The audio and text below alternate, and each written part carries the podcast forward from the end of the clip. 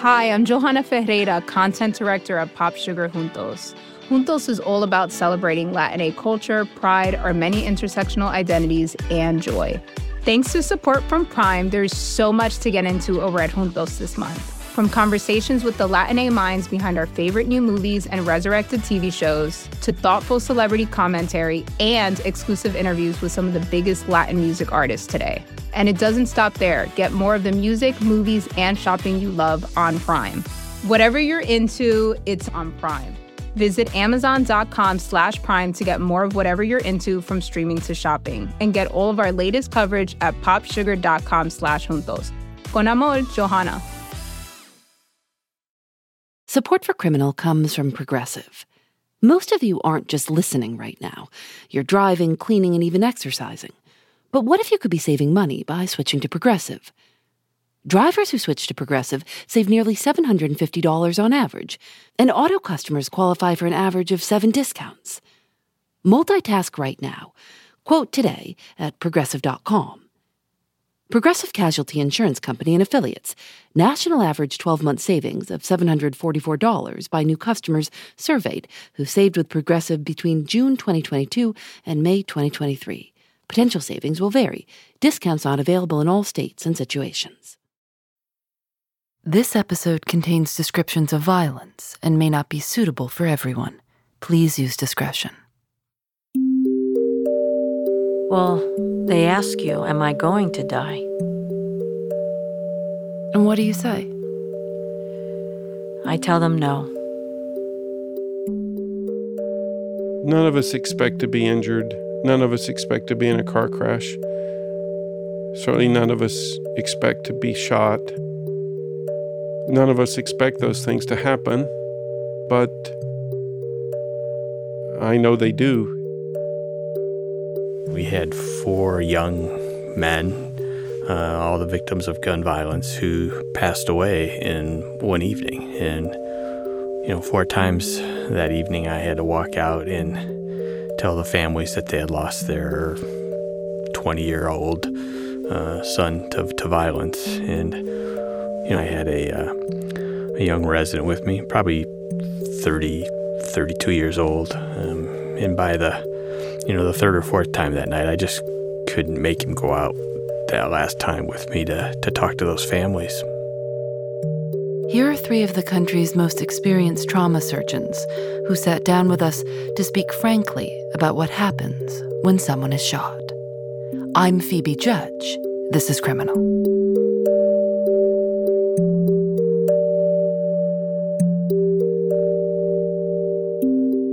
Happens when you hear that someone's coming in with a gunshot wound? Will you take me through the whole process? Yeah, so most, um, you know, most places have the whole chain sort of set up, right? So there's a, usually a phone call that comes in. EMS picks a patient up. They'll call in a report to the emergency room that they're coming in with a gunshot wound victim. Dr. David Spain is the chief of trauma at Stanford. You may get variable amounts of information about where the gunshot wound is and how the how the patient looks, whether or not they're in shock or or whether or not their vital signs are normal. So you may you may get some of that information. Then most emergency rooms will have an alert system that'll go out to the trauma team uh, at the hospital. And so uh, at our place, that'll alert the emergency medicine physicians. It'll alert the trauma team. Um, it'll alert the operating room to to be ready. Um, it'll alert the blood bank to get ready.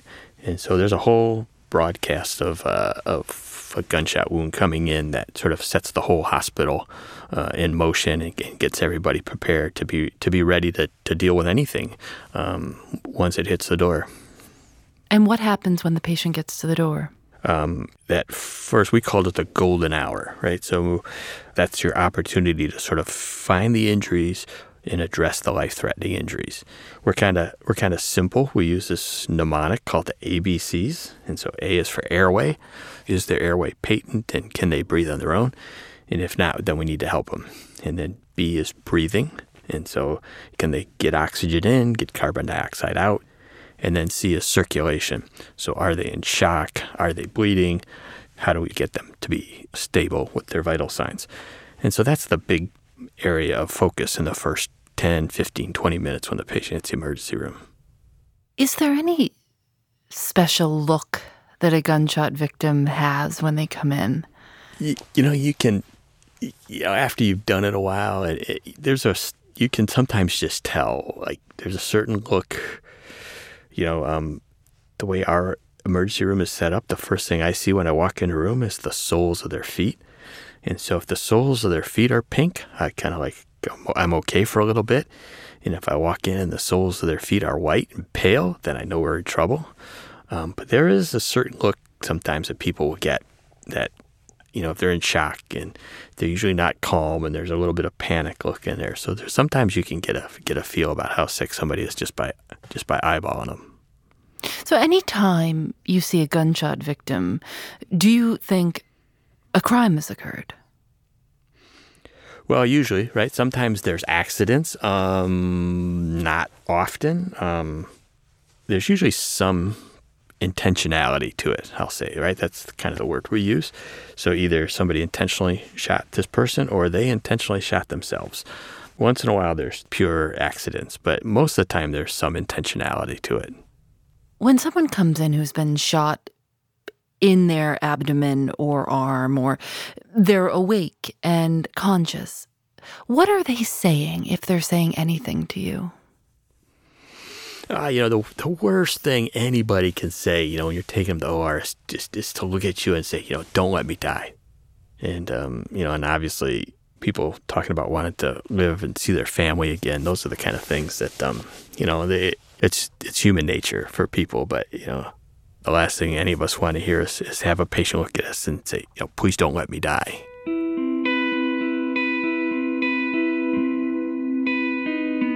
My name is Amy Goldberg. I am chair of the Department of Surgery at the Lewis Katz School of Medicine at Temple University in Philadelphia, Pennsylvania, and I'm a trauma surgeon. How long have you been a trauma surgeon? I've been a trauma surgeon for 25 years. I was speaking with um with Dr. Spain in California, and we were talking about when he's taking people into surgery. And um, the worst thing that he said he can hear is when a patient says, just don't let me die. Well, they ask you, Am I going to die? And what do you say? I tell them no. I tell them no, we're going to do everything, you know, we're going to take good care of you. No. And what do people say to you when they wake up after surgery? Sometimes nothing at all, which is perfectly fine. You know, I, um, th- there is no doubt that so many of the patients are incredibly, incredibly appreciative, incredibly appreciative, and say thank you. It's really, it's, it's really uh, incredible. It gives me a moment of pause every single time it happens. How much do you want to know about someone when they come in with a gunshot wound? Nothing's important other than how we evaluate that patient in our trauma bays and uh, what our next steps are. That's the only thing that's important when that patient arrives.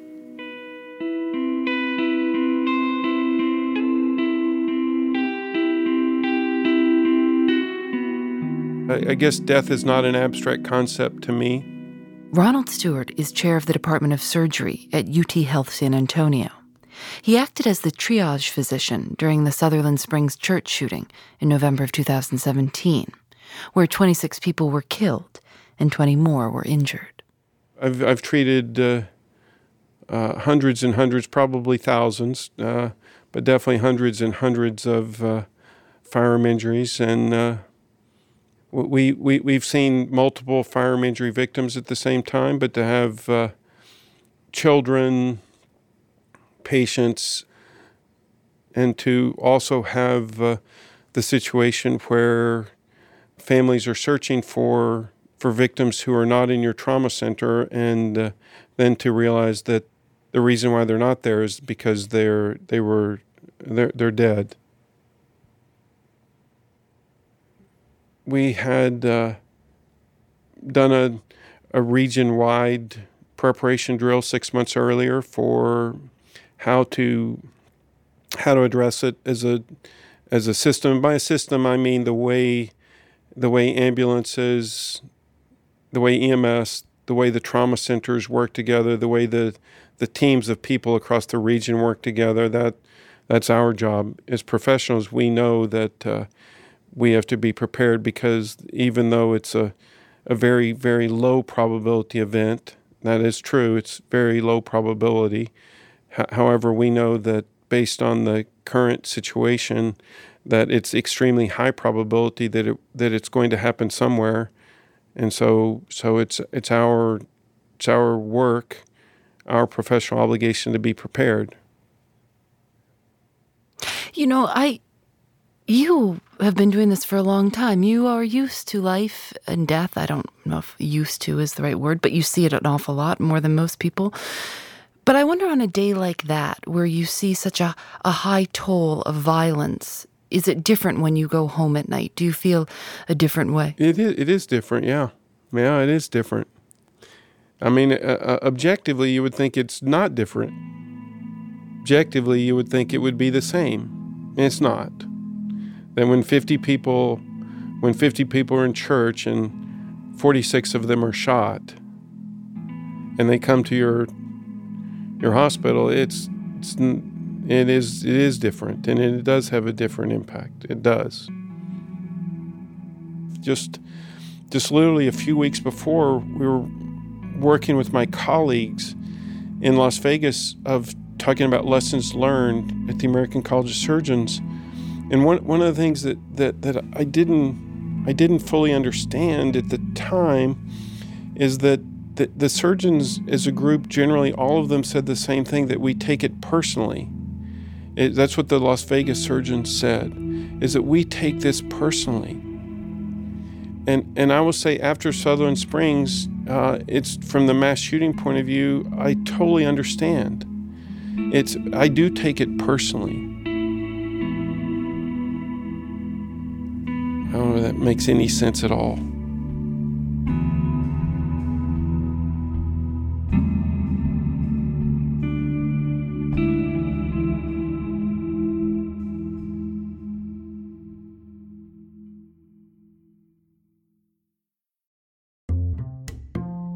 Thanks to Progressive for their support. While you're listening to the show, maybe you're also doing something else driving, dishes, folding laundry. I listen when I go on walks. If you're not currently driving a car, you could also be getting an auto quote from Progressive Insurance. Save money right now from your phone. Drivers who switch to Progressive save nearly $750 on average, and auto customers qualify for an average of seven discounts discounts for having multiple vehicles on your policy, being a homeowner, and more. Progressive will be with you 24 7, 365 days a year, so you're protected no matter what. You can get a quote for your car insurance at progressive.com to join over the 28 million drivers who trust Progressive. Progressive Casualty Insurance Company and Affiliates. National average 12 month savings of $744 by new customers surveyed who saved with Progressive between June 2022 and May 2023. Potential savings will vary. Discounts not available in all states and situations.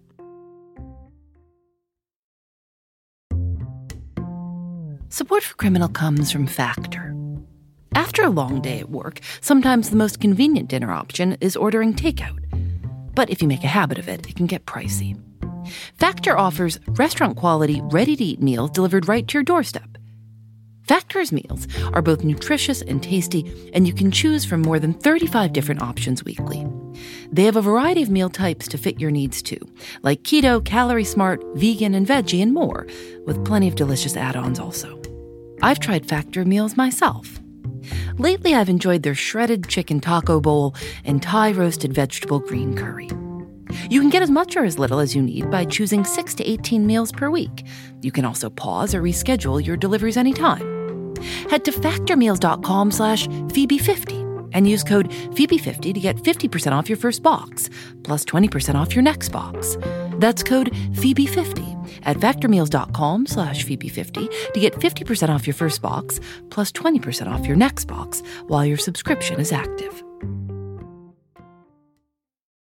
What have you seen change in the gunshot wounds that you've seen over the last 25 years? I see patients arriving with larger caliber bullet injuries, and I see patients coming in with many more gunshot wounds. So this isn't this is someone who before it was rare to see someone with two or three bullets in them now. Yes, and previously we would see 22 caliber gunshot wounds, which is a very small caliber bullet. Maybe the patient was shot once or twice, and now we could be, you know, seeing uh, high energy uh, AK-47 wounds, and patients are shot a multitude of times. In the spring of 2017, the Huffington Post published an in depth profile of Dr. Goldberg's work. The reporter, Jason Fagone, talked with her about what happened in 2012 at Sandy Hook Elementary School when 20 children and six adults were shot to death. In that piece, Dr. Goldberg said that if the public had been shown the autopsy photos of the children, the gun debate would have been transformed. I asked her about it. I had hoped that some good would come from that terrible tragedy at Sandy Hook and that the country would be moved uh, from the death of so many young, innocent students. And I was quite disappointed to see that nothing changed. And uh, I think the only way that I could um, wrap my, my mind around it was that people needed to see it. They needed to see the injuries. They needed to see, and I'm not being disrespectful at all uh, to those children, but they needed to see what young children look like, riddled with bullets, that they couldn't even transport them to the hospital to be saved.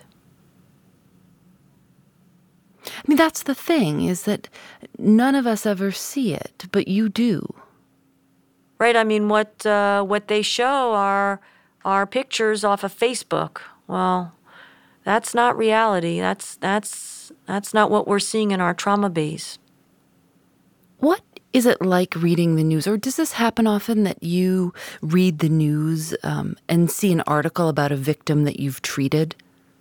Uh, yes, yeah, sometimes the next morning after I've been on call, there'll be something uh, um, in the newspaper or uh, on the news on television or on the website. I think sometimes what distresses me more is when patients are shot and die and we see nothing in the paper and hear nothing on the news. Have you prepared for a mass shooting? Uh, yes, we have here uh, at Temple. Is that something that preparation and training that has come about in the last few years, or has well, uh, I guess it was back in 2015 when the Amtrak uh, train crashed here in Philadelphia. So uh, many of the patients actually came here to Temple. So we we unfortunately had uh, an experience of mass casualties. Uh, the difference between a train accident and a mass shooting uh, would be that many more patients would need to go to the operating room and it would really change the resources that the hospital would need to provide. Do you think that you've gotten tougher over the years? Uh, no, actually, I think uh, I think it's been harder and harder for me to uh, continue to deal with this um, after all these years. I don't think it's gotten any easier whatsoever, and I, and I I surely know that I have not gotten hardened to it. In fact, I think I've gotten much more sensitive to it. Why do you think that is? Because I think there's only a certain number of patients' fathers and mothers and grandmothers and brothers and sisters and kids that you can say, I'm sorry your loved one has died. And then brace yourself and wait for the wails and the screaming and the overwhelming sadness that follows. I think it's the, the worst job in the world to explain to a mom or a family how a child or a loved one who was normal at breakfast is now is now not here because they've uh, they've died from an injury. That's the worst. there's just no good phrase or term to use. But I do think you have to be definitive. I, I try not to use euphemisms and you know saying he passed or they're gone or I think you just you have to be direct and just tell them specifically that their loved one has died. And it's hard, but they need to hear those words very clearly from you. You know, and then you just gotta try and do what you can to to support them. Um, I I try whatever I do it to take our chaplain and social worker with us and try to provide some support, but it's it's never enough. I uh, told one of the residents the other night that it won't be the long hours and hard work that finally do me in. It will be the um, emotional strain of telling just one more family member that their loved one has died.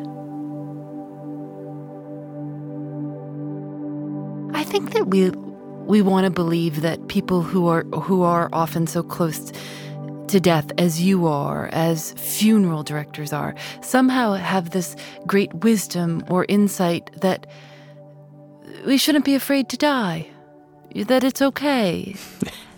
Um, Do you feel that way? No.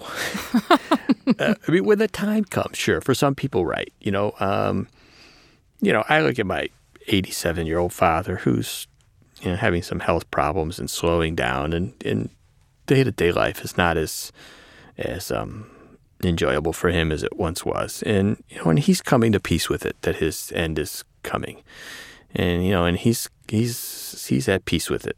Um, you know, and that's and I think that's fine, right? But you know, if you're 30 or 40 years old, no, like no, there's there's no good there's no good answer, and and uh, I've just seen it happen so many times that people think their life is okay, and then in the blink of an eye, everything changes. So I just don't fight with my wife. I don't fight with too many people. Actually, it's you just life's too short, and you know you just never know when when some something like that's going to happen. You're going to have a major change in your life. So I I have a I do think I have a different attitude in general about you know getting along and disagreeing, and you know um, based on what I see at work. You know, we wanted to speak with you and Dr. Spain and Dr. Stewart because to us, it seems surprising to hear doctors speak publicly about guns. Well, uh, doctors say don't have a lot of salt and exercise because that's what's good for their for patients' hearts. You know, stop smoking. It's not good for lung disease or lung cancer. So it would only be natural for doctors to say that this is a public health problem and it's preventable.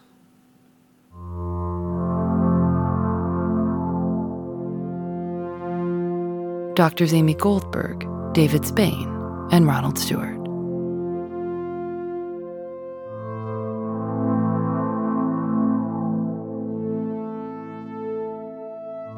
Criminal is produced by Lauren Spohr, Nadia Wilson, and me.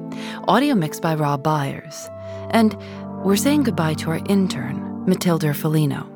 We've loved working with her, and we're excited to see what she does next.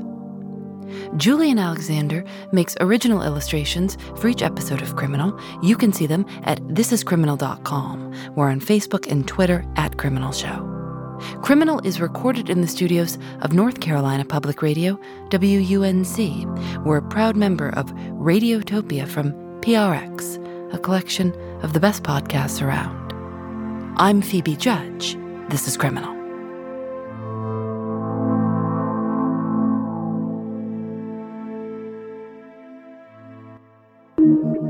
Radiotopia from PRX. Thanks to Progressive for their support. Most of you aren't just listening right now. You're driving, cleaning, and even exercising. But what if you could be saving money by switching to Progressive? Drivers who switch to Progressive save nearly $750 on average, and auto customers qualify for an average of seven discounts. Multitask right now. Quote today at progressive.com. Progressive Casualty Insurance Company and Affiliates. National average 12 month savings of $744 by new customers surveyed who saved with Progressive between June 2022 and May 2023. Potential savings will vary. Discounts not available in all states and situations.